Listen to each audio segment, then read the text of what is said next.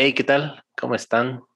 Bienvenidos a este su podcast con sentido, su podcast de confianza. Yo soy Eliam y les doy una fría bienvenida. Fría, ¿por qué? Porque ya estamos en otoño, ya están los aires arreciando y hay que sacar el, el cobertor San Marcos para protegerse del frío y alistarse para estas bellas épocas que tanto nos gustan Hoy vamos a tratar un tema, como ya lo vieron en el título, bueno, vamos a hablar de la cosmogonía mexica, en particular de Mictlán, pero antes de continuar, debo darle la bienvenida a mi colega, ya todo un conferencista en forma, este cervantinero, ¿qué más le agregamos, Master?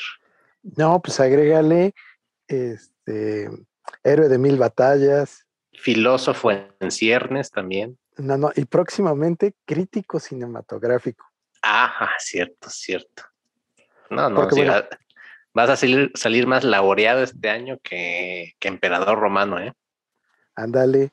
Bueno, por cierto, amigos, habrán de saber que la producción se portó guapa con nosotros y amablemente nos dio como, podríamos considerarlo, prestaciones laborales, unos cuantos cursitos y pues han estado bastante chidos, bastante, bastante chidos. Luego, en otra oportunidad vamos a tener como invitado a uno de nuestros maestros, ahora que para la tercera temporada armemos algo conspiranoico o bien eh, alguna cosa relacionada con mitologías contemporáneas, se va a poner chido. Y pues sí, también yo soy fan del frío, prefiero estar enrollado con una cobijita y mi chocolate caliente o mi cafecito a tener que estar deshaciéndome en el calor, sudando y cheleando. Sí, querido radio, ya iba a decir radio escuchas, bueno, igual se vale. queridos escuchas, la verdad ahorita aprovechen, si nos ven en la calle, salúdenos y eso, porque sí les vamos a hablar, porque acabando el año, ya sí con todos nuestros grados académicos, a lo mejor ya después ni los pelemos, eh, hasta los miremos feo. Así que aprovechen de una vez. Y pues bueno, la cosa importante, ya que vamos a, empezar a hablar de cosmogonías y particularmente de los ancestros del centro de México, eh, para los amigos que no son de estas tierras o que no están muy familiarizados con esto, es necesario hacer una pequeña intro de la intro. Entonces, me voy rápido. Resulta que aquí en lo que nosotros llamamos el día de hoy México, han coexistido varias culturas en diferentes momentos históricos, siendo de las culturas más antiguas acá en el Golfo de México el caso, por ejemplo, de los olmecas, que son los que hicieron las cabezas colosales. Están también los totonacas, más en el centro del estado, que son los que hicieron la pirámide del Tajín y de donde descienden literalmente los voladores de Papantla. Hacia la península de Yucatán tenemos toda la cultura maya, que ya hicimos precisamente un pequeño recuento de Xibalbá la vez pasada, y la parte del centro de México, que es precisamente lo que ocupan los mexicas, aguas. Aquí también va la desambiguación es muy común referirnos a esa civilización del centro de México como azteca, pero resulta que los aztecas y los mexicas no son lo mismo. Los aztecas fueron el pueblo originario que llegó a asentarse en el Valle de la Náhuac y ellos son los que fundaron toda esta civilización, que al paso del tiempo se conoció como mexicas. Y precisamente de eso es de lo que vamos a hablar hoy, de cómo está el asunto del inframundo para los mexicas. Así es, Master, qué bueno que, que comienzas con esa aclaración, porque, bueno, sí, comúnmente se, se, les va a llamar aztecas, ¿no? Que son los que vienen de la tierra de Aztlán, pero, pero realmente el término, pues correcto, sería mexica, ¿no? Hay muchos asuntos que hay que arreglar o, enfatizar, pero bueno, eso ya lo iremos viendo en el camino. Y bueno, como acá todavía estamos con los resquicios de los días de muertos, aunque muchos ya andan ahí este, celebrando la Navidad. Ah, ni me digas que yo, yo ya empecé la campaña de di no a la Navidad en noviembre. O sea, hay, que respetar, dijera, dijera alguien mal hablado, hay que tener tantita jefa. Sí, hay, hay, algunos que ya están, hay inclusive unos que creo que ya están organizando el intercambio el 14 de febrero, pero bueno, entonces están muy emocionados, pero nosotros en actividad textual nos gusta el Día de Muertos y pues para nosotros todavía noviembre, todo noviembre es, se celebra, se celebra este, el Mictlán, se celebra Xibalbá y así lo, así lo hacemos en este capítulo. Cabe hacer la aclaración que si, que una vez que termine este episodio y no han escuchado el Xibalbá, se sigan derecho y lo escuchen porque vamos a hacer muchas referencias cruzadas, vamos a tener muchos puntos eh, de encuentro entre ambas cosmogonías. Entonces, para que no se queden como que a medias o que estaban estos locos, también se echen ese episodio para que se den un buen quemón. Entonces vamos a iniciar ya una vez con las pertinentes aclaraciones. Yo hago otra aclaración también, que antiguamente es las, las festividades dedicadas a los muertos en los pueblos mexicas y mesoamericanos, bueno, de la, del centro de, del país, correspondían a otras fechas, no las actualmente conocidas. Se dividían en dos, en la fiesta de Tlacochimalco, que era la fiesta de los pequeños muertos, de los muertitos, era como una fiesta dedicada a más que nada a los niños, a los infantes, a protegerlos los pues los sacerdotes de esas épocas, durante este festival, eh, bañaban a todos los niños, les cortaban el cabello y los cubrían con plumas, ¿no? Como una especie de, de protección ante cualquier suceso funesto, ¿no? Y otra de las festividades que se realizaba el Xochilhuetzi, que estará como ya más dirigida a los adultos, se colocaba una especie de poste o árbol en, un lugar del, cerca de los templos, se hacía una danza, ¿no? Y posteriormente se derribaba. Y todo esto ocurría en los, eh, en los meses comprendidos entre agosto y septiembre. Obviamente, al llegar eh, los colonizadores al país y darse la, la unión de religiones, de creencias, todo este sincretismo, esta imposición también de creencias sobre las indígenas, sobre los pueblos originarios, pues se corre, se recorre esta, estas fiestas para que coincidieran con los días de todos santos, que esas son las que actualmente celebramos. Esas fiestas, bueno, pues son ya de tradición judío-cristiana, son de otra, de otra índole que no trataremos aquí, pero bueno, fue como que esa forma de, de borrar un poco el recuerdo o la tradición indígena y traslaparla a la católica, ¿no? Sí, fíjate, esa es una de las cosas que a lo largo de la historia de México y sobre todo a lo largo y ancho de la geografía nacional, nos vamos a estar encontrando con muchísima frecuencia. Prácticamente a cualquier lugar que vayan, donde hubo en su momento algún asentamiento indígena, van a darse cuenta de que los nombres de los lugares conjuntan precisamente el nombre indígena con algún nombre religioso de santo. Por ejemplo, eh, San Juan Tenochtitlán o cosas que son de ese mismo estilo. Y ese sincretismo entre las dos culturas también trajo algunas otras modificaciones. Ustedes saben que los pueblos prehispánicos tenían costumbres un tanto cuanto sanguinarias, muchas de ellas en honor a los dioses, y que inclusive algunos de los pueblos, tal es el caso de los tlaxcaltecas, realizaban canibalismo. Bueno, pues resulta que también el pan de muerto que tanto nos gusta y que, spoiler alert, no tiene muerto, eh, se creó como un simbolismo para que la gente no hiciera ritos funerarios de sus costumbres originales con huesos o propiamente con muertos, sino que eso quedara de una forma simbólica. Entonces, una de las figuras que se ven muy claras en algunas de las variedades de pan de muerto son estos como protuberancias que se le ponen como si fueran más o menos rayitos de sol. Casi siempre son cuatro o seis. Y resulta de que estos pequeños extra que se le ponen exclusivamente a ese pan en esas fechas son precisamente para simbolizar los huesos de los muertos.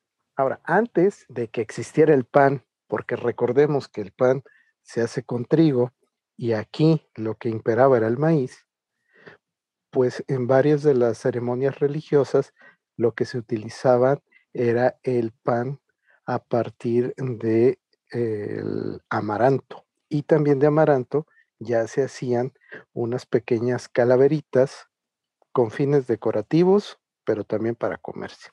Así es, y, de todo este sincretismo, bueno, inclusive hay, muchos ejemplos, como bien mencionan lo de los nombres de los pueblos, o por ejemplo, el reemplazar dioses por santos para ah, mantener la veneración y no ser castigados.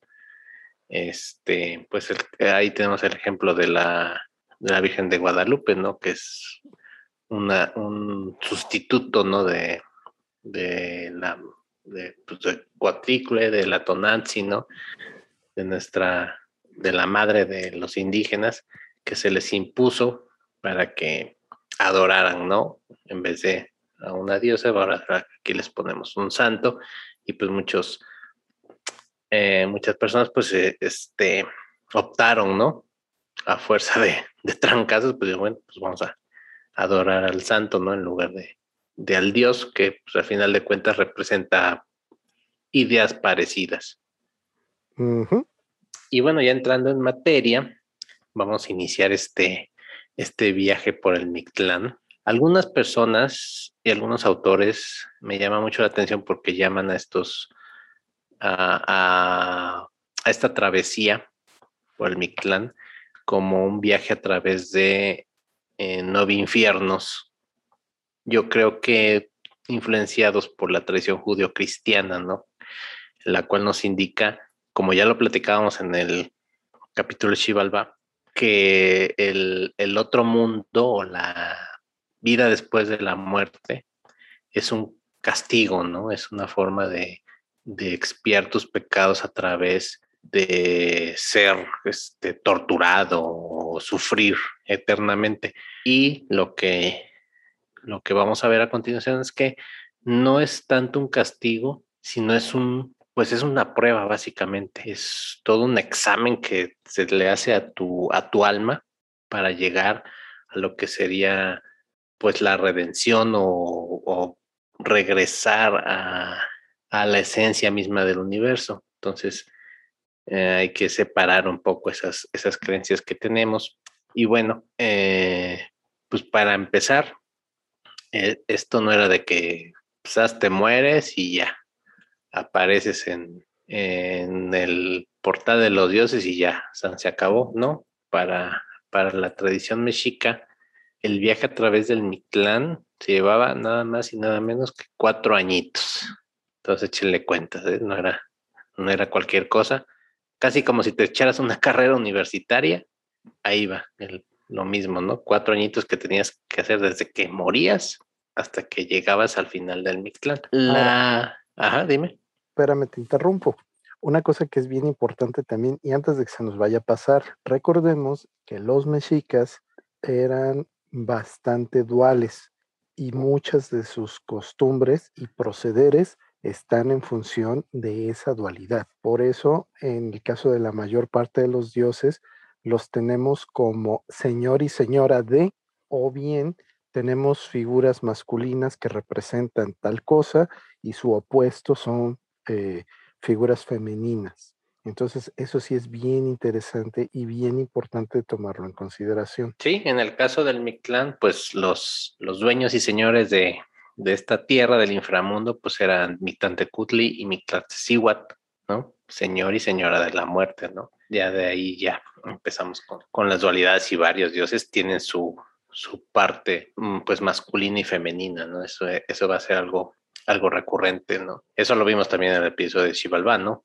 Todos los dioses eran duales, ¿no? Que no eran precisamente hombre y mujer, pero siempre representaban dos caracteres distintos, opuestos o tal vez similares, lo que nos, nos refleja esta, esta profunda creencia por el día y la noche, ¿no? Por este vida, muerte, hombre, mujer, este cielo y tierra, ¿no? Siempre hay como que esta oposición de cosas que forman un universo. Entonces la primera prueba era llegar a Iscuitlán, era como que el primer paso y pues era un río, un río gigante donde llegabas, recién te habías muerto y la condición era que no podía cruzarse a nado. Este río únicamente podía ser atravesado a lomos de un perrito y no cualquier perrito. O no nada que agarras tu, este, tu pug y te subieran, ¿no? tu pastor alemán, ¿no? Tenía que ser un Xoloscuincle y de color pardo. No podía ser ni uno negro ni uno blanco, porque el blanco, bueno, llegabas a la orilla del río y del otro lado estaban todos los perritos, todos los Xoloscuincles. El blanco, si veías uno blanco, mm, él te iba a decir, yo ya estoy limpio y lavado y no puedo cruzar. El negro te iba a decir, yo estoy manchado y no puedo cruzar, o sucio.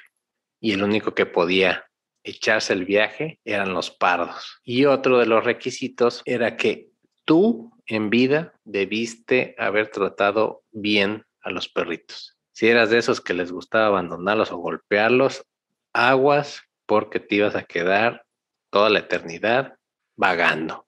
Ningún perrito se te iba a acercar a recogerte. Una vez que veías a tu perrito, a tu Schlosswinkle, él cruzaba nado, tú te subías al lomo y te llevaba a la orilla contraria, ¿no? Esa era la, la, primera etapa, ¿no? De estas pruebas. Yo creo que para los amantes de los animales es de, la, de las favoritas porque pues reviste también ese amor, ¿no? Por la naturaleza reflejada en los animales, ¿no? Que no es, no es nada más me muero y ya, ahí se acabó, ¿no? Sino que todas tus acciones en vida se reflejarán en el inframundo. Ahí vamos empezando con datos interesantes. Esta vez vamos a tener datos de trivia y hay algunos que no lo son, pero lo parecen porque al menos algunos de los nombres son un poco difíciles.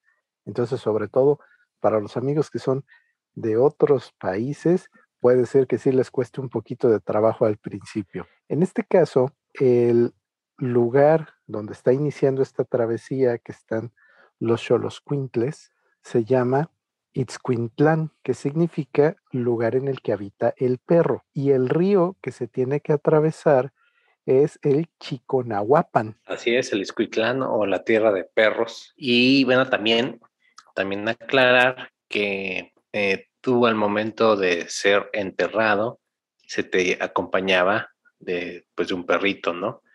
Además, se te colocaban tanto ofrendas, obviamente dependiendo de tu, de tu nivel, de tu casta, joyas, ofrendas, demás, y se te ponía alimento en la boca, porque, como ya lo mencionamos, pues el viaje era largo, cuatro años, imagínense, entonces debías soportar un buen rato, ¿no? Entonces te tenías que llevar varias cositas para emprender el viaje. Oye, qué bueno que mencionas el asunto de los cuatro años, porque ahí también viene otro dato interesante. ¿Por qué cuatro años?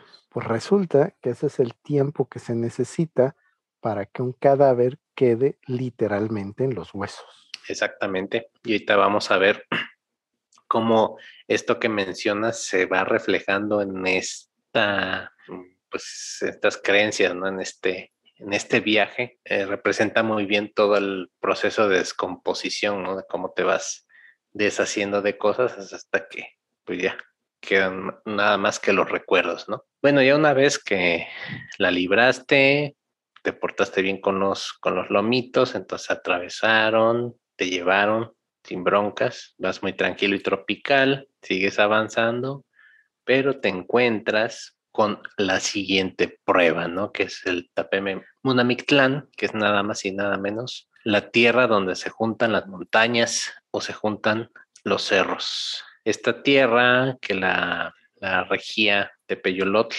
que es el señor de las montañas, de los secos y de los jaguares, pues eh, tenía la, la característica que había un par de cerros gigantescos que se estaba, que se azotaban, se, se, unían, chocaban entre ellos y no permitían el paso, ¿no? Entonces tenías que, pues, calcular, calcular este, el momento exacto y obviamente tener mucha paciencia para lograr atravesar bien sin ser destrozado por este, por este par de montañas. Y otra cosa todavía, pues, un poquito más terrorífica era que al momento de que te acercabas podías ver en las, en las mismas los cadáveres de los cuerpos de las personas que habían atravesado y no lo habían logrado, ¿no? Que habían sido aplastadas, ¿no? Ahora, el siguiente igualmente es una montaña, solamente que esta está hecha de obsidiana, el istepetl. Y aquí, pues resulta que todos sabemos que la obsidiana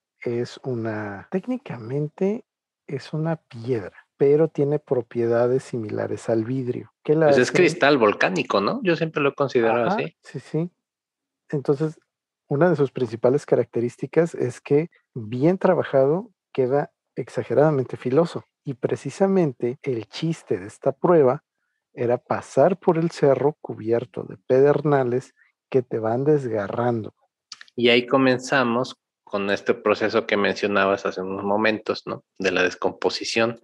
Estas navajas afiladas te iban removiendo pedazos de carne, ¿no? Y te iban dejando, pues básicamente en los huesos, ¿no? Y aquí viene otras comparaciones con el Xibalba, donde también estaba la casa de las navajas. Si lo escucharon, recordarán que también eran de obsidiana, era una piedra pues con bastantes usos, aparte de ornamentales, yo creo que más se enfocaron en, en, las armas, porque pues sí, los que la conocen y la han llegado a ver, sí es un, es un arma bastante pues bastante peligrosa y llega a tener muchísimo, muchísimo filo, como un vidrio, pero pues la dureza es todavía más exacerbada, ¿no? Es, como dices, ¿no? Entre piedra y cristal, ¿no? Muy aguantadora. Sí, ahí yo creo que la, la comparación más fácil la podríamos hacer con los famosos cuchillos de cerámica. La obsidiana y la cerámica andan por el mismo, por el mismo rango de filosidad, pues para que se vayan dando una idea. Sí, se hacían todo tipo de, de artilugios como flechas, lanzas, este, ¿cómo se llamaba la macana? El macahuitl. El macahuitl también, terrible arma. Este, aparte pues de las ornamentaciones y demás, pero yo siempre he visto que el uso más, más cotidiano pues era en armas, ¿no? Cuchillos, navajas, y pues ya lo estamos viendo, ¿no? Que, que para eso era tan importante que en estas dos cosmogonías tan grandes está plasmada la, la obsidiana, ¿no? Como un elemento. Bueno, ya seguías tu recorrido a través de Stepetl. Obviamente, pues ibas siendo descarnado, te iban quitando pedazos de, piel, de órganos y demás. Y aquí llegamos a un lugar que se llama Itzehuayocat, perdón, me voy a trabar, Itzecayan, donde los vientos cortan como navajas. Era también un lugar donde hacía un frío extremo, donde soplaban vientos pues huracanados, muy, muy duros de tormenta, y también esos vientos provocaban que se te arrancaran. Si llevabas algún, algún ropaje, túnicas, eso también te, te despojaban de lo que fueras trayendo y inclusive de piel también, ¿no? O sea, como lo mismo que las navajas. Sí, ahí haz de cuenta que la primera parte de las navajas de, de pedernal lo que hacían era como que separarte, como que poner blandito y ya entonces todo eso que de una u otra forma habían empezado a remover esos filosos objetos, pues ahora ya quedaba suelto y precisamente estos vientos son los que ayudaban a ese proceso de eliminar todo, todo lo que te, literalmente todo lo que te sobra, porque estamos hablando ahí eh, tanto de la parte corporal, llámense tejidos, músculos, etcétera, como bien dices, de la parte de los atavíos con los que te, con los que te, con los que llegaste. Y esta, esta prueba me, remite un poco a meditar en, en, el imaginario del mexica de ese tiempo, porque bueno, realmente, pues mm, eh, la parte central del país no es una zona pues tan fría, ¿no? Como, no sé, que te gusta este Noruega, Suecia, ¿no? Eh, donde podemos encontrar fríos tan extremos, pues podría ser en las cumbres eh, altas como el Popocatépetl, el Citlaltépetl, este, pero que te gusta que serán cinco o seis montañas a lo mucho, ¿no? En, en, esa zona, no creo que sean tantas, ¿no? O sea, que presenten ese tipo de frío tan, tan pronunciado, pero bueno, me imagino que este, algunos llegaron a explorar, algunos este, caminantes o enviados de, algún emperador a, explorar esas regiones y pues los reportes que les llegaban pues eran bastante, pues no quiero decir exagerados, pero pues sí para, para la época yo creo que para la indumentaria y que no estaban preparados para temperaturas tan extremas y se les hacía algo inverosímil. Sí, ahí vale la pena recordar que aquí en México tenemos lo que se conoce como raspados. Los raspados no es otra cosa más que hielo rasurado que lleva un jarabe saborizado. Entonces, esa tradición viene precisamente de la época de los emperadores eh, que tenían la facilidad de mandar a gente que fuera a traer la nieve a las montañas y se la preparaban al emperador con miel de abeja. Es cierto, y también el pescado, ¿no? Se lo. Sí, había una. Lo enfriaban con. había una cadena, había una cadena de corredores que se iban relevando para que el pescado que atraparon en el Golfo llegara al centro del país. Y no porque en el centro del país no tuvieran pescado, pero pues ya saben ustedes que cuando se trata de halagar al señor emperador o el señor amanece de antojo, pues para qué les digo. Dice, a mí, a mí tráiganme guachinango de Alvarado, sí o sí. ahí ves a todos moviéndose.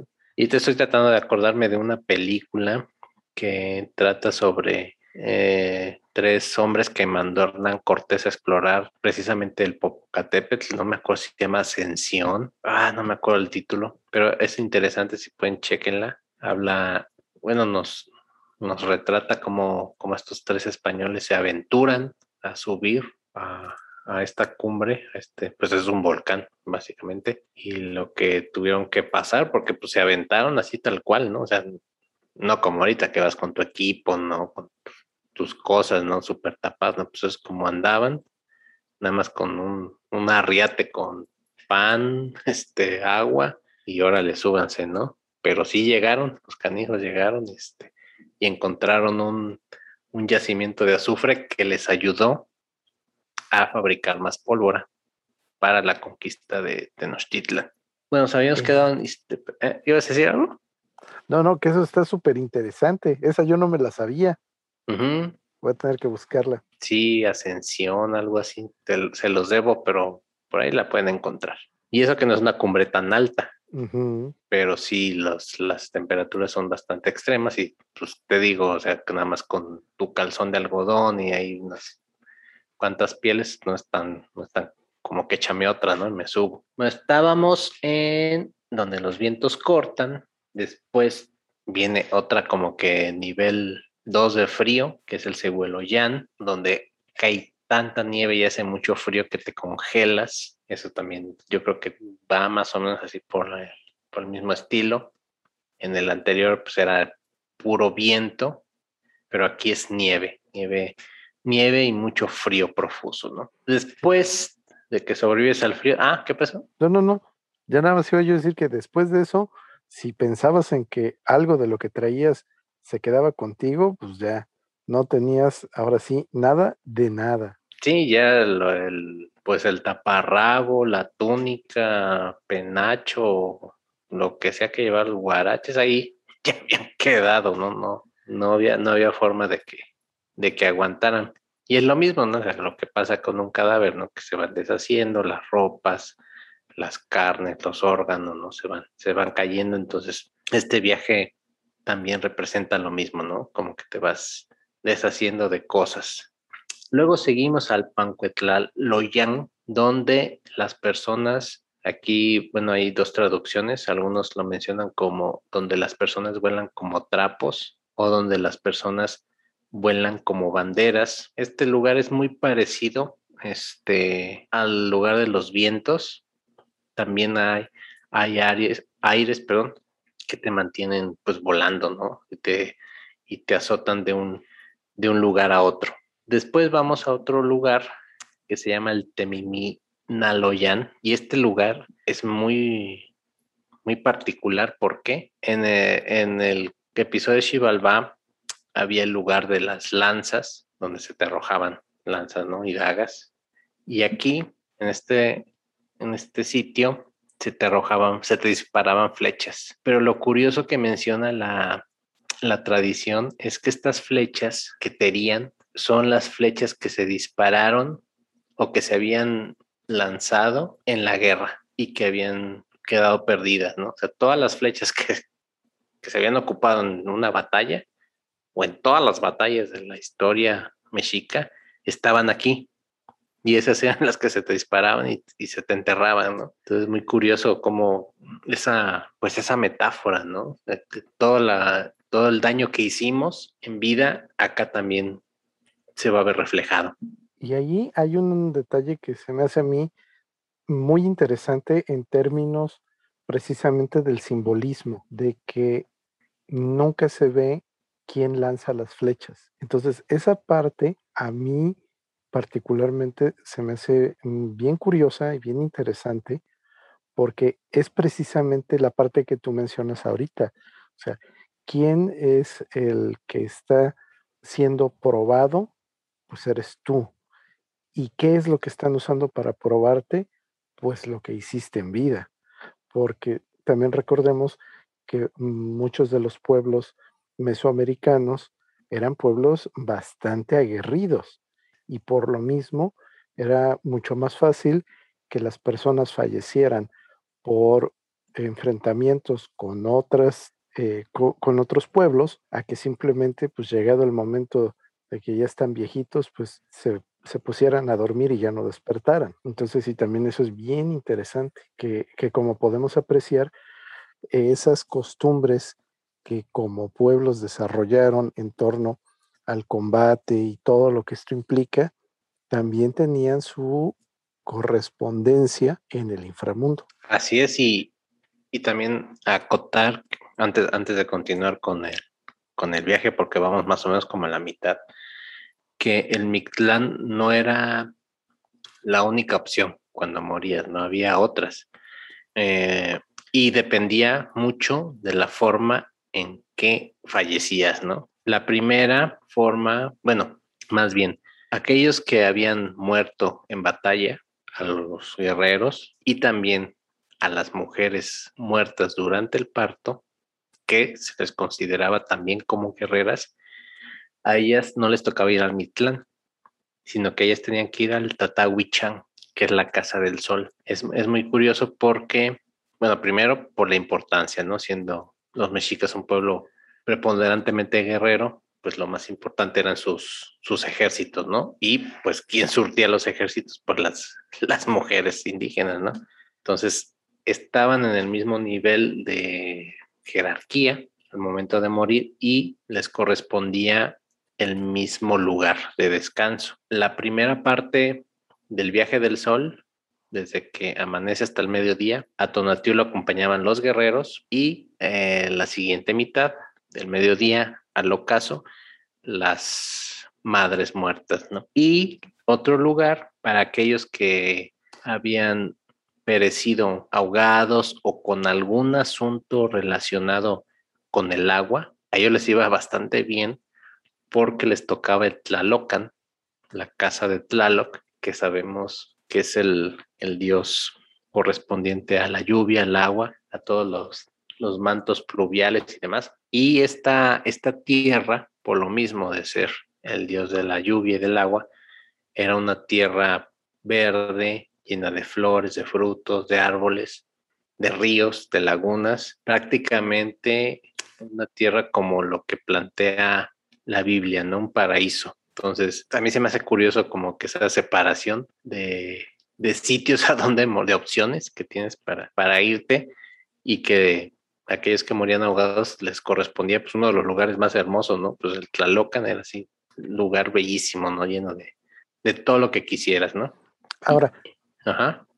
disculpa que te interrumpa. Hay una cosa que también es bien, bien importante. La tradición mexica da por hecho la existencia del alma. Y nótese que típicamente los españoles decían que los indios no tenían alma, que solamente ellos, los casi casi elegidos de Dios, eran los que tenían alma. más ahí. Sí, ya sabes, cosas de cosas de conquistadores, ¿no?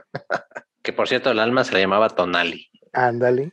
Todo esto que estamos relatando es el viaje, es el viaje del Tonali, ¿no? Del, alma, de la esencia del, ser humano. Y también estaba a los niños que habían muerto, a ellos les, les correspondía irse, va a sonar chistoso, pero pues es el árbol de chichis.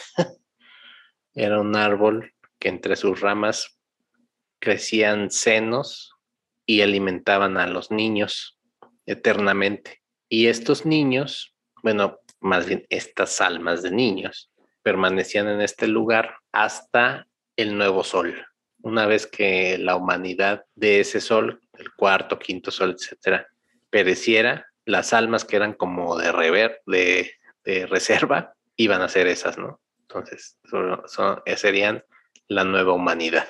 Y ahora sí, siguiendo en el volvemos al Mictlán. Estos, el Mictlán es para las personas que pues morían de enfermedad, de, este, pues, de causas naturales, ¿no? Entonces les correspondía ir con Cutli. Ya una vez que pues pasaste por el río, ya este, los cuchillos de obsidiana ya te arrancaron la carne, también el frío, volaste como papalote, este, traes clavadas como 20 mil flechas en el cuerpo, te toca ir al siguiente nivel, que es el Teyololo-Cualoyan, y este es el lugar o la tierra donde te comen el corazón, o la tierra de los jaguares. Era, pues más bien, no, no, yo, yo no lo veo como una prueba, sino como, era como un paso obligado. O sea, tenías que llegar al Teyololo-Cualoyan a que un jaguar te devora el corazón.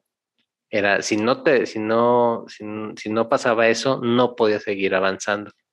Y era como una alegoría a que este viaje de purificación, donde ya una vez te despojaste de tus ropas, de lo que cargabas después de tu piel, de tu carne, tus órganos, pues un jaguar llegaba y te quitaba pues tu corazón, que es donde puedes guardar pues los rencores, este, odios, este, enojos, ¿no? Era como irse desprendiendo de las cosas que nos ataban o que nos hacían humanos para llegar a un plano superior. Entonces no era tanto como una prueba, sino más bien como una aduana, ¿no? Tenías que llegar y entregar tu corazón al jaguar.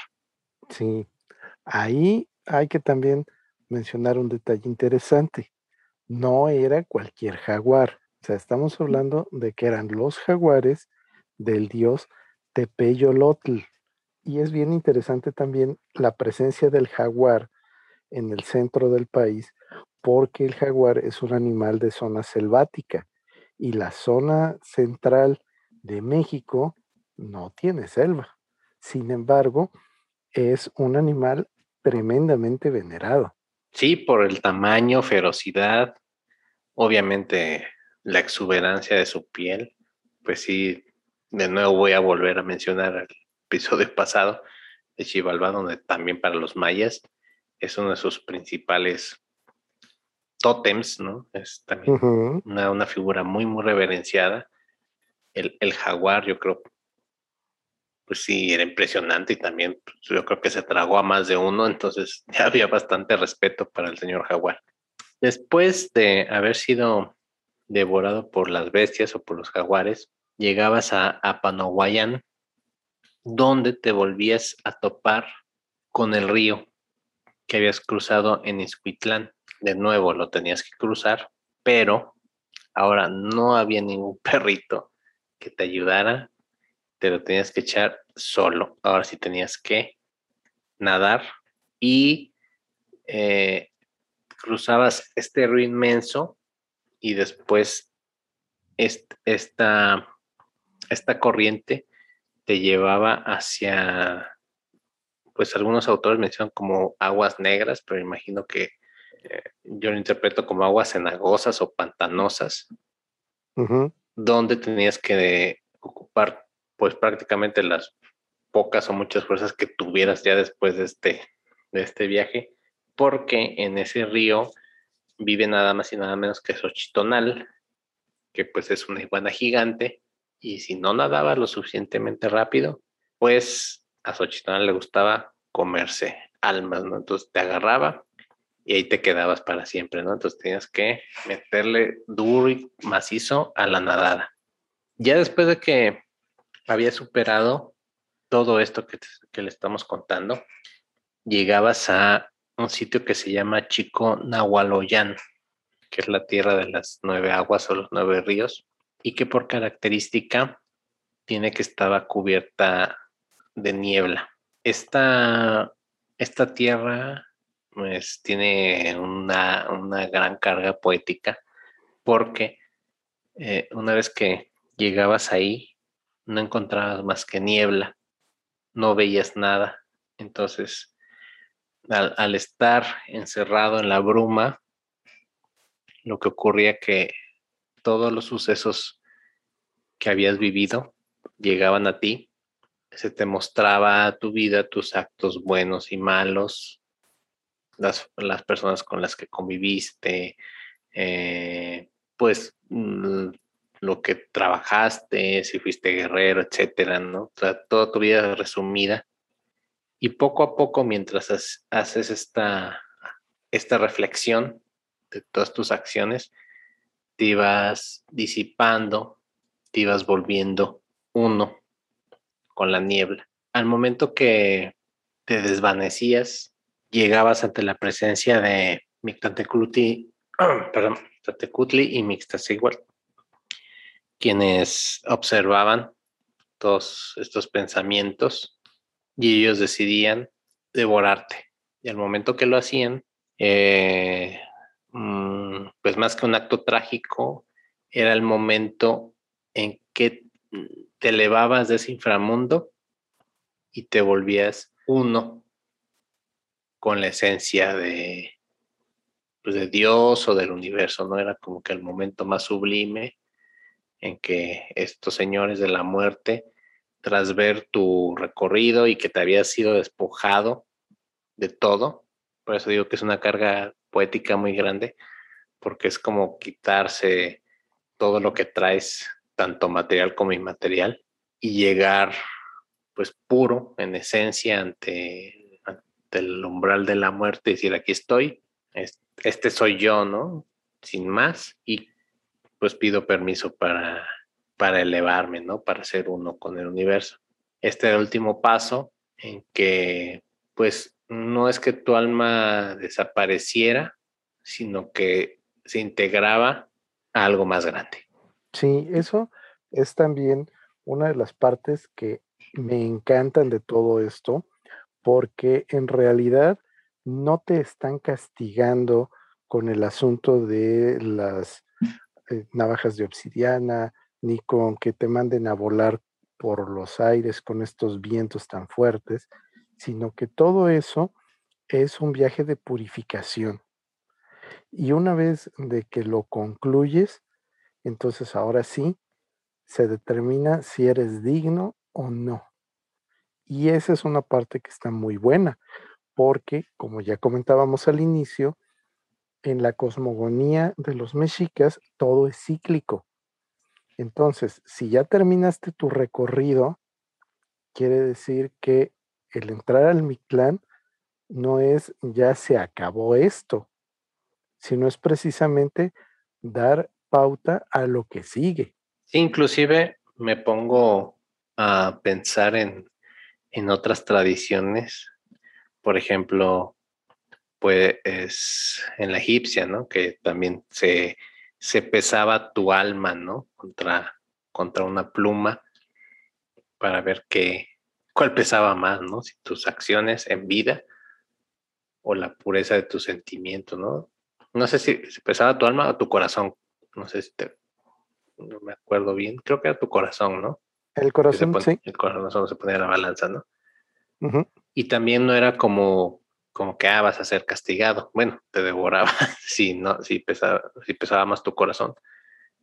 Pero no era como que ah, te vas a un lugar de, eterno dolor y de eterna tortura, ¿no? Lo que es como que un paso, un paso natural, ¿no? Sí. Y sobre todo, además de ello, eh, la otra cosa importante es que eh, todo este recorrido y todos los elementos que están relacionados, la gente que se quedaba en este lado del mundo, es decir, no los que viajaban al inframundo, permanecían en contacto físico con el cadáver por mucho tiempo y por eso se podían dar cuenta de todos estos procesos de transformación que iba tomando hasta que quedaba en los huesos. Eso también es otra de las cosas que son muy interesantes. Y también comentar a, nuestros amigos que nos escuchan fuera de México, si algunos ven videos o llegan a viajar acá, a nuestro país, verán que algunos altares, los que ya mezclan mm, lo católico con lo, lo indígena, muestran como escalones, algunos tienen tres, algunos más, hasta nueve, porque están representando estos, estas tierras que les, que les acabamos de platicar, ¿no? Supone que deben tener las nueve. Aunque en, en las ofrendas indígenas no se hacía eso, sino que se, pues se dibujaba un círculo en el piso con maíz, cacao, semillas y demás. Y ahí es donde se colocaba la ofrenda. Como les mencioné, ya esto de de los niveles de las escaleras fue más, más bacano ya cuando, cuando hubo la, mezcla de religiones. Fue como que se institucionalizó el que debía haber niveles. Yo tengo mis dudas porque no sé si, si alguien sabe por ahí el dato, ojalá me lo pasen. No sé si, si las representaciones de este inframundo sean así de forma vertical porque yo me lo imagino más como un viaje así que vas entre dimensiones, entre lugares, como en un videojuego, ¿no? Que vas atravesando de un nivel a otro, pero no es como que subes o bajas como en, como en el infierno de Dante, ¿no? Que vas bajando círculos.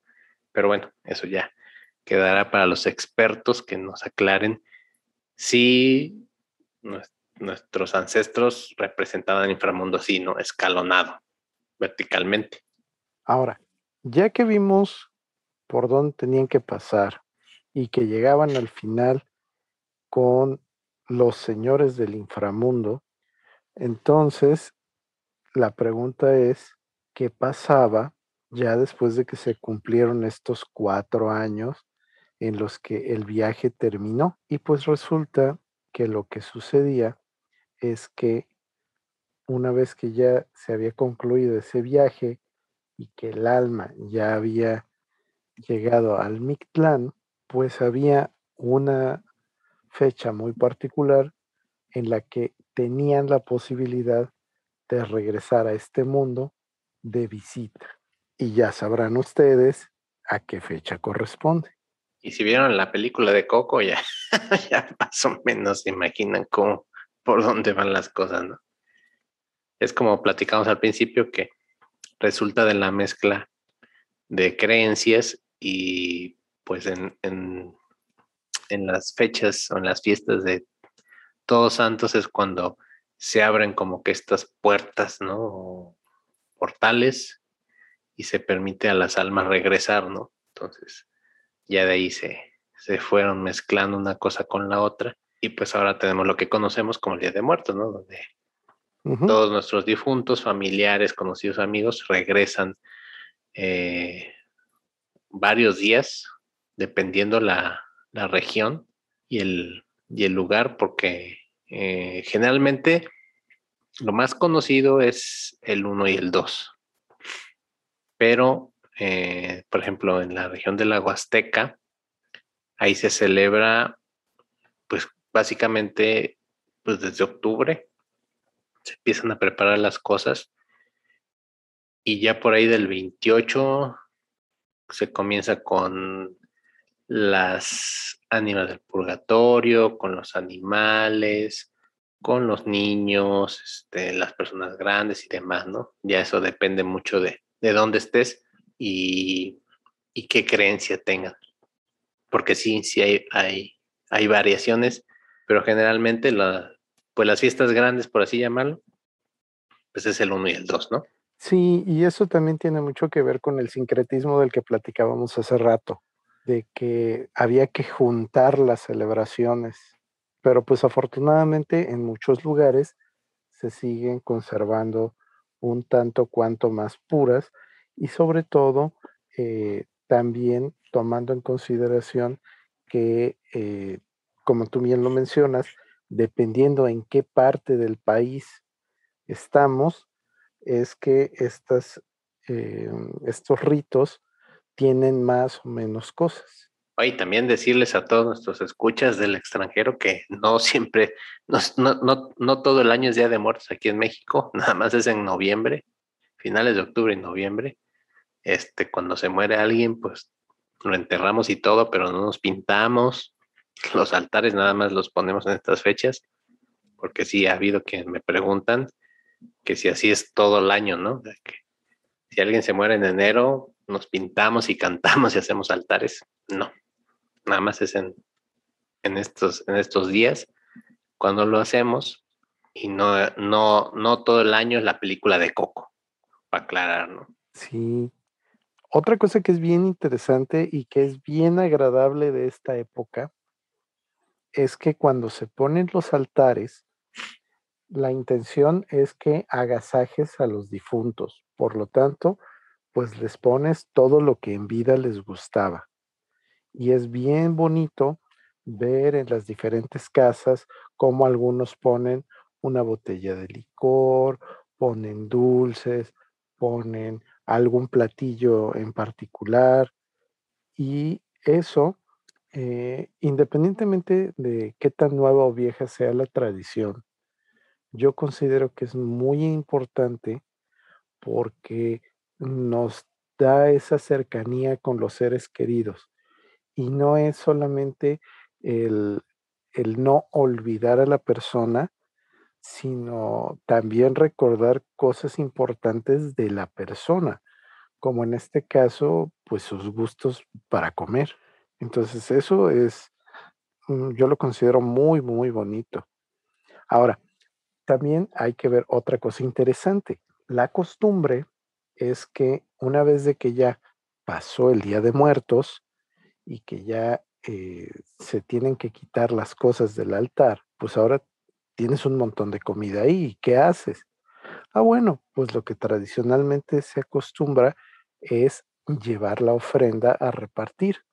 Es decir, a tu familia y amigos a unos les llevas panecito, otros les llevas molito, otros les llevas arroz, etcétera, etcétera. Y esas otras personas, a cambio, también te comparten de su ofrenda. Entonces, eso es todavía otra forma más mundana, llamémosla, de tener presente a la familia, porque obviamente con los primeros que haces este intercambio, pues es con los miembros de tu familia. Y entonces ya dices, ah, mira, estamos comiendo los tamales de la tía fulanita. Ah, pero mira que está buenísimo el manjar que hace la tía sutanita y aquí está. Entonces, también tiene mucho que ver con que mm, las recetas de los platillos que se preparan, pues en muchas ocasiones provienen de esa tradición, a veces ancestral, de que así lo hacía la abuela y a la abuela se lo enseñó alguien más y así nos vamos. Entonces es una forma muy interesante para recordar y para mantener ese lazo con nuestra familia que se fue, pero también con la que aquí sigue. Sí, tienes razón, porque eh, en, el Popol Vuh hay una parte, mm, no me la sé de memoria, la voy a parafrasear, donde se dice que cuando muero, este, mi carne se cae y me vuelvo una calavera y los hombres me tienen miedo. Dice, lo único que, que queda es, son los recuerdos, algo así, ¿no? Y es precisamente lo que platicas, ¿no? Que independientemente de, de lo que pase con, con nosotros una vez enterrados y, y hechos polvito, realmente lo que interesa o lo que importa, pues es que hayas dejado atrás, ¿no? Tu legado, ¿no? Tu, pues tu memoria. Sí. Y fíjate que en ese sentido hay otra herramienta mucho más moderna, pero que también forma parte de la tradición las calaveritas literarias. Habrán ustedes de saber que precisamente en estos días de muertos, los mexicanos nos ponemos más irreverentes de lo que de por sí ya somos. Y entonces agarramos a la muerte como parte de nuestros versos jocosos para recordar y criticar a algunas personas o situaciones. El chiste de las calaveritas literarias es que son versos que se componen con una temática en la cual la muerte juega un papel importante de la misma manera que algunas personas o que algunos hechos. Y su función es eh, divertir, pero haciendo una crítica mordaz. En estas calaveritas literarias se vale pasarse un poquito de, confianza con algunas personas y eh, una tradición que, hay en muchos lados del país es que, por ejemplo, los periódicos, eh, sí, esos que, hace tiempo se imprimían y que eh, antes de que tuviéramos todos estos dispositivos touch, se hacían inclusive ediciones especiales de las puras calaveritas.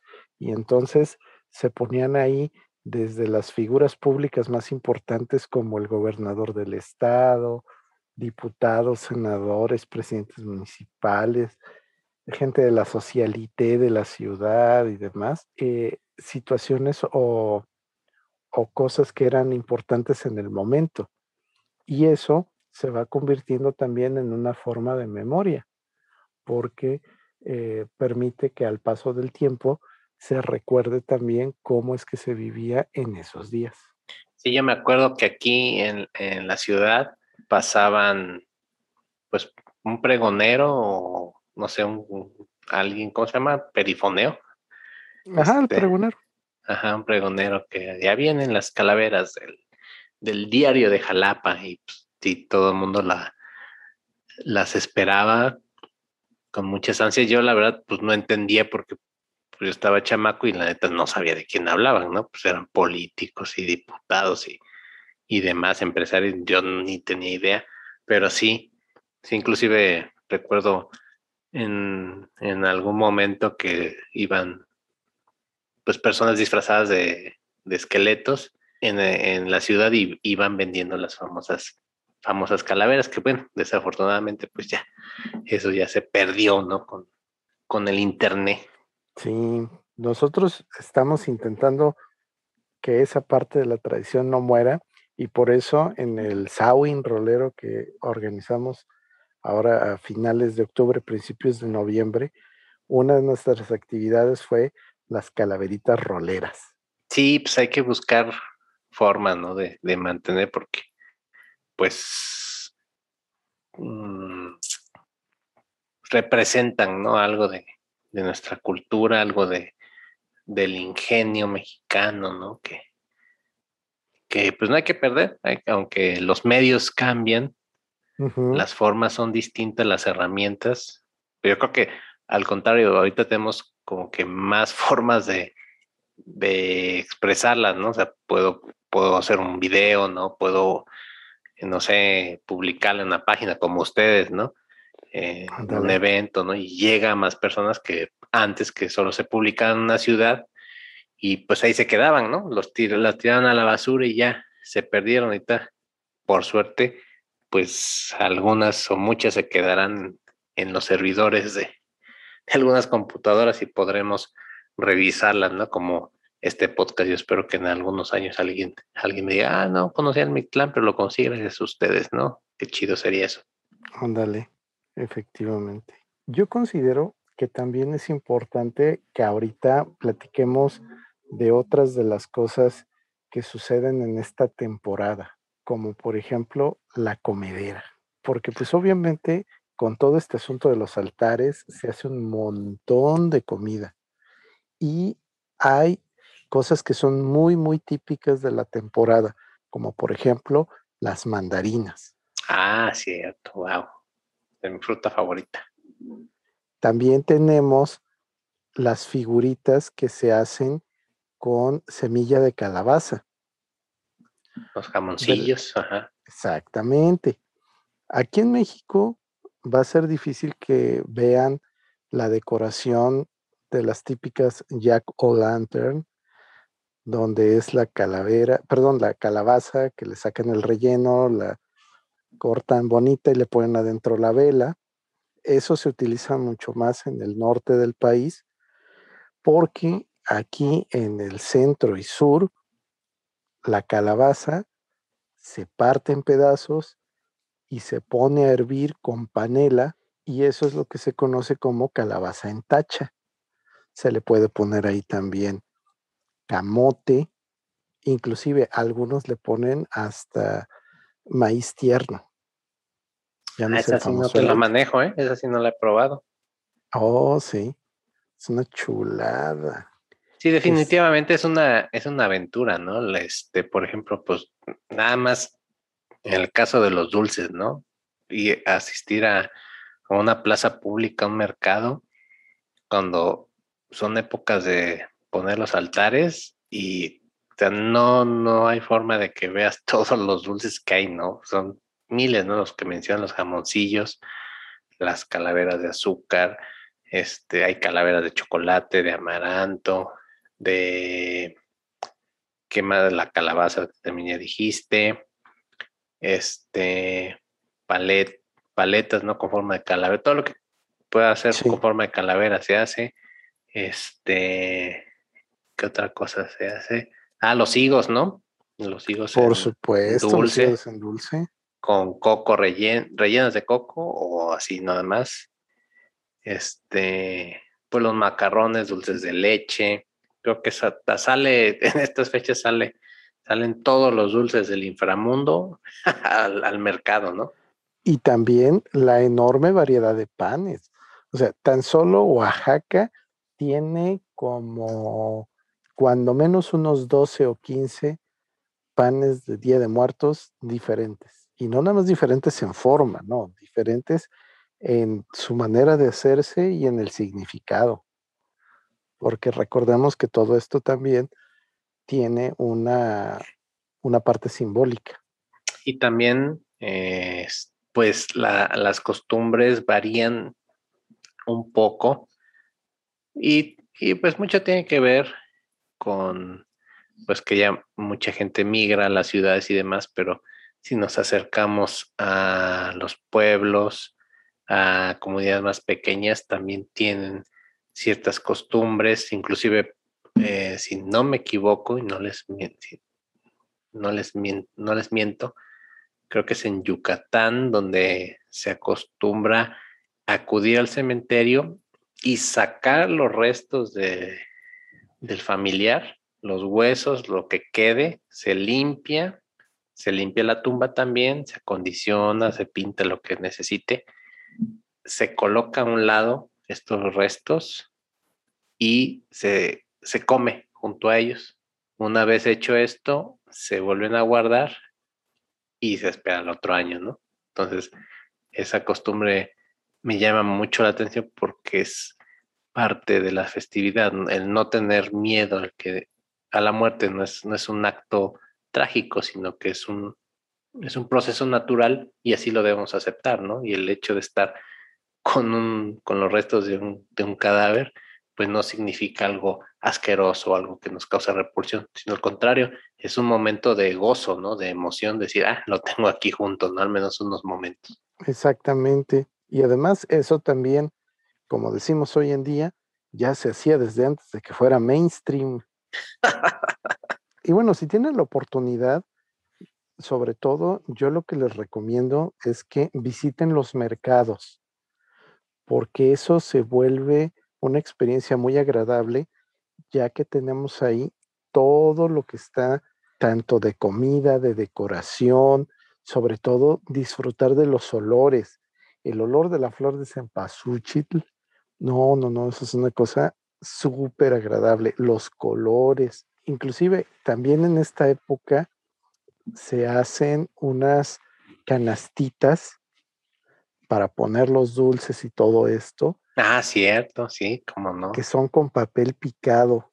Y bueno, el papel picado tal cual es también parte del atractivo. Y es bastante interesante ver que todo esto tiene muchísimo color y normalmente pues cuando son duelos y cosas relacionadas con el fallecimiento, pues que hace siempre los colores muy sobrios, muy oscuros, pero pues estos días nos vale que eso, eso, y para nosotros la muerte también es fiesta. Sí, a mí una de las actividades favoritas en estas fechas, pues es esa, ¿no? Ir al mercado, porque la explosión de colores es mm, algo irreal, ¿no? O sea, se transforma un sitio común y corriente, se vuelve un, un momento así multicolor, ¿no? Volteas y ves dulces, volteas y ves tamales, volteas y hay papel picado, ¿no? Los aromas, todos y todos tus sentidos están rebosantes de experiencias y los que puedan, si están fuera de México, ojalá algún día puedan estar aquí viviendo cualquier celebración es, este, es válida porque pues, todas tienen su, su chiste, ¿no? Su esencia, pero realmente lo que les contamos aquí es mínimo, mínimo, realmente no, no podemos este, expresar con palabras todo lo que, lo que acontece ¿no? durante estas fiestas. Y también, bueno, eh, yo creo que, yo creo, Master, que también deberíamos investigar, ¿no? Sobre otras regiones de, en Sudamérica, en Centroamérica, cómo se, cómo se llevan a cabo estas fiestas, porque también deben tener algunos acontecimientos importantes. Sí, tienes toda la razón. Yo de hecho estuve haciendo una pequeña revisión, pero efectivamente me faltó Sudamérica, porque estuve checando, por ejemplo, el, el Samhain, que es más de la región celta, de la parte de Irlanda y Escocia, eh, que es la que da origen al Halloween. Luego tenemos que en el caso de los chinos y japoneses, tienen también un tiempo dedicado a los muertos. Y el que más conocemos es por parte de los japoneses el festival Bon, donde ponen las lamparitas estas que, que dejan en el agua para que las almas puedan ver el camino y no se pierdan. Que de hecho hay una película muy buena al respecto de eso. Es una animada que se llama. Ay, qué, en qué buen momento se me vino a olvidar. Ah, es que soy malo para los nombres japoneses. Pero bueno. Bueno, en español, ¿cómo le pusieron? Ah, no, no me acuerdo. Pues es que esa es la bronca, que no me acuerdo. bueno, pues esa. El chiste es que es eh, un chavito que pierde a su abuelo o abuela, no recuerdo exactamente, y entonces todo este asunto de cómo viven ellos esa ceremonia y toda esa tradición es como esos típicos relatos de Alicia en el País de las Maravillas, donde el chavito va pasando por todo este montón de acontecimientos hasta que al final pues comprende todo lo que implica esta transición. Pero bueno, les prometo que luego lo busco y les digo exactamente cuál es el nombre y todos los detalles. Y como ya pusiste el desorden con las recomendaciones, pues yo creo que no puede fallar y los que vivimos en la época de la televisión pública nos la chutamos sí o sí, pues es la de Macario, ¿no? Ah, claro, claro que sí. Muy buena película. Ahora hubo una, pues no sé si llamarlo remasterización, pero pues precisamente un chavo de aquí de México hizo un proceso para ponerle color, porque originalmente esa película es blanco y negro. Entonces sí, vale la pena que le den una revisitada, ya sea la original o, la coloreada. De cualquier forma se disfruta mucho, porque lo chido es la historia. Sí, es este, es un, es un cuentito cortito de eh, Vitraven.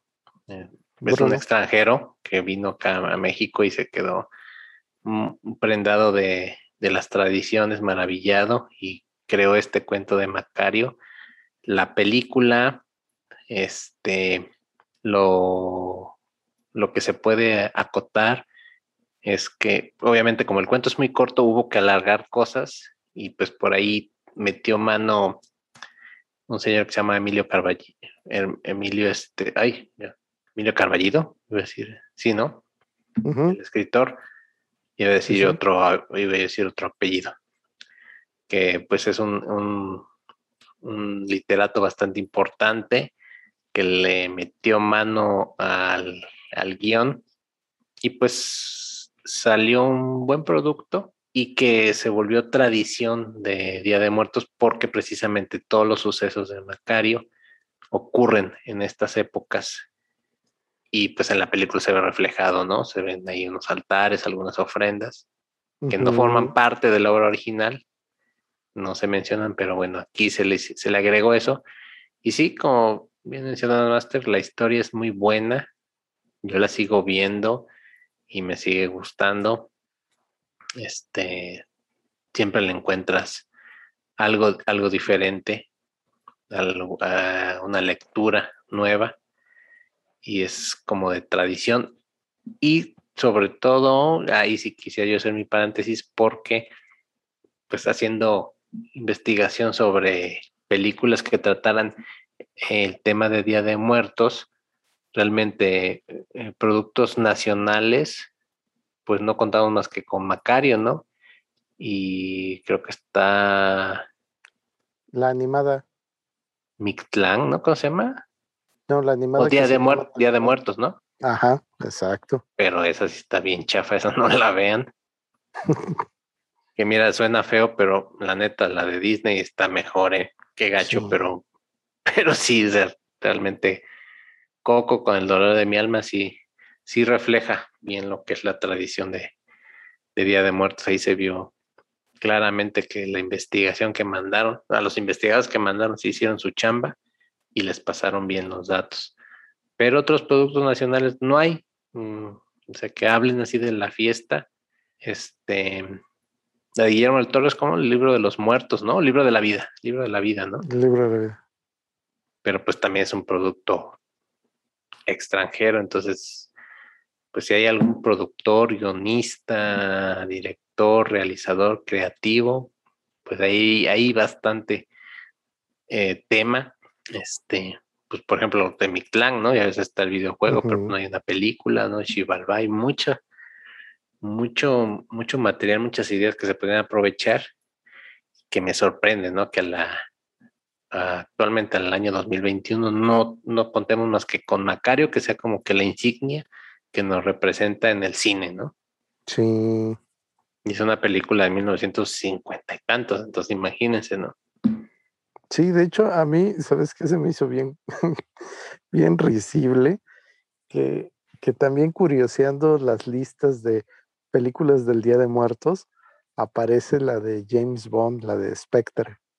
Perdón, de nuestro señor James Bond Tecutli. Recientemente rebautizado. Sí, sí, sí. Pero pues es lo que te digo, ¿no? O sea, o sea, cómo eh, algo extranjero, ya inclusive se volvió una tradición aquí, ¿no? El desfile de espectro. Ya es algo que se hace comúnmente, ¿no? Sí. Y que tiene impacto, ¿eh? Porque a pesar de todo, es un montón de gente que participó. Y es lo único bueno de la película, ¿eh? A ver, si ven espectros, nada más vean eso. Es un, como un minuto y medio. Lo demás, ahórrenselo. Así me pasó. Yo fui al cine y estaba bien emocionado. Ah, qué chido, ah, manches, Día de Muertos, wow. No, ya, pues salí casi, no me dormí, no sé por qué. Por el ruido de las explosiones. Pero ni eso, ni eso me despertó, está aburridísima. Ah, sí me pasó a mí con, con la de Godzilla. No con esta nueva, sino con la, ¿La 98 pasada. Ajá, no. No, una de las que hicieron en los 2000. Ajá, ajá, sí, sí, la primera de la trilogía, ¿no? La que es Godzilla, Godzilla, ¿no? Sí, que yo soy fan de Godzilla, por cierto, pero no, me dormí en el cine.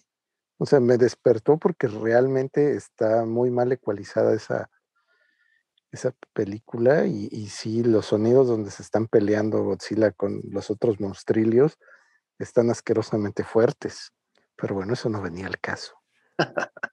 bueno, siempre hay que hacer referencia a la cultura pop para que vean cómo, todo está unido en, esta, en este gran universo. Oye, qué bien que dijiste eso, porque eso me recuerda que no tendremos películas, pero sí tenemos cómics. Ah, sí. Que precisamente en septiembre que estuvimos platicando con la gente que hace cómics en México en la actualidad, pues está Shivalba de, ¿cómo se llama esta chica? Es de los de Elite Ediciones. Ah. No, pero tú dices balada huasteca. No, no, no, tal cual se llama Shivalba. Ah, de Romero. Ándale, de Romero. Sí, bueno, es que también tienen balada huasteca, ¿no? Que sobre el chantolo, ¿no? tienen dos. Exactamente, ese es el chantolo. Sí, hay, hay, un, hay una buena cantidad de, propuestas y yo creo que por ahí también se puede sacar algo interesante. Sí, yo he visto algunos cortometrajes bastante buenos, pero pues se, quedan ahí, ¿no? No. Inclusive, pues, por ahí vi una que se llama Shivalba, que es una churrazo, eso como Sharknado, así terrible. Pero pues me la encontré y vi el tráiler, ¿no? Ya con el tráiler ya. De esas películas de, de botadero de Walmart. Pues bueno, yo creo que ya vamos a tener que ir empezando a bajar la cortina, a poner los candados para ir cerrando el changarro. Sí, hay que pasar los desechables, apagar la rocola, prender las luces para que la gente se vaya preparando para la salida. Realmente el viaje del Mictlán pues es cortito. Por ejemplo, en el Popol Vuh, en el Chivalba, como que hay más aventura, está más relatado, tiene más, como que se meten más detalles. Pero pues sí creo que tocamos los tópicos más generales como para que en los que no lo conocen, pues le entren y sepan cómo, de qué va esto, de qué va el Mictlán. Este, eh, no se queden con nada más lo que ven en la tele, en los videos. Sí, sobre todo eso. Y bueno, también. que son. Ah, sí, dime, dime, no, dime, dime. Bueno, que hay muchas cosas que son muy interesantes, como por ejemplo el asunto de las coincidencias, no solamente en cuanto a las mismas culturas en Mesoamérica, como lo que veíamos de la presencia de la obsidiana, el jaguar, eh, sino cosas que trascienden a otras culturas, porque tenemos el caso de ese primer río que tiene que atravesar las almas eh, para llegar al Mictlán. Y resulta que los griegos pues tienen el río Estigia. Entonces es interesante ver esas coincidencias. Sí, eh, pues yo lo llamo historia compartida, ¿no? O como le decía este, ¿quién era Carl Jung, que decía del inconsciente colectivo? Es correcto. Eh, sobre esto, ¿no? Como, como, compartimos ideas y al final de cuentas, todas las historias nos las vamos prestando, ¿no? ¿Cuántas culturas no tienen un diluvio, ¿no? Todos tienen un Mesías, un, un Dios que, que revive al tercer día, ¿no? Nada más como que vamos reciclando historias, vamos contándonos lo mismo, pero al final de cuentas no hay que olvidar que somos una humanidad y que estamos en el mismo planeta, ¿no? Sí, exactamente. Y pues sí, este, quisiéramos seguir aquí platicando con ustedes, pero bueno, hay que, hay que ir cerrando el changarro. No, no sé si ya está el corte de caja. pero bueno, hay que, hay que ir clausurando. Estamos, pues ya como a poquito de que acabe esta, esta segunda temporada, bastante, bastante movida, con muchos invitados, mucha gente. Este, a ver qué nos inventamos para la tercera. Bueno, ahí le vamos a pedir a nuestros amables escuchas que nos den sugerencias. Nosotros estamos abiertos a lo que nos puedan ustedes proponer, ya sea como algún tema específico o que hagamos algo como lo que fue de septiembre, que juntamos a gente que tenía que ver con el mundo del cómic. Entonces igual podemos ponernos a buscar algún otro tipo de personalidades. Hay muchas cosas de las cuales se ha hecho muy poca difusión y pues vale la pena ayudar también a que algunas otras personas encuentren un espacio en el que puedan decirle al mundo qué es lo que están haciendo. Sí, queridos escuchas, recuerden que Actividad Textual es un foro abierto para creadores, para artistas, para el público en general, para toda la comunidad que quiera, que quiera expresar, que tenga una idea, un trabajo, un cómic, un libro, una canción, lo que sea, lo que sea. Aquí estamos más que dispuestos a, a compartirlo, allá a pasarlo, porque pues a nosotros nos nutre, ¿no? Todo lo, todo lo que fue septiembre, wow, nos dejó miles de aprendizajes que yo todavía no acabo de, digerir. Inclusive me pongo a escuchar otra vez los episodios porque hubo cosas que se me fueron. Digo, ah, no, sí, esto hay que tomarlo en cuenta. Que fue una experiencia muy, muy, muy valiosa. Yo no me canso de repetirlo. Y pues bueno, ahí eh, vayan al grupo de Facebook, actividad textual, pongan ahí sus recomendaciones. Este, si, si tienen alguna serie que quieren que comentamos, que comentemos, por ahí vamos a hacer una retro reseña de, ¿les decimos o no les decimos de cuál? Sí, de una vez para que vayan apuntando en el calendario. Bueno, pues nos vamos a aventar una retro reseña del Chacalorian para que se vayan, este, si ya la vieron, pues igual vuelvan a ver. Este, no a echar un buen análisis antes de que salga el libro de Boba Fett, obviamente. Preparándonos a ver qué tal está. Este, yo tengo ahí este, algunos conflictos con Mandalorian, pero bueno, ya esto lo discutiremos acaloradamente en el episodio correspondiente. Pero sí, se viene, se viene el Chacalorian para todos ustedes. Y bueno, si por ahí hay alguna otra serie que quieren que, analicemos, también nos la chutamos. Inclusive ahorita que mencionaste Godzilla, también vale la pena revisar su, su filmografía, ¿eh? Sí, está interesante la propuesta. Oye, ¿y sabes qué? También tenemos que actualizar la de He-Man ahora que salga la nueva temporada.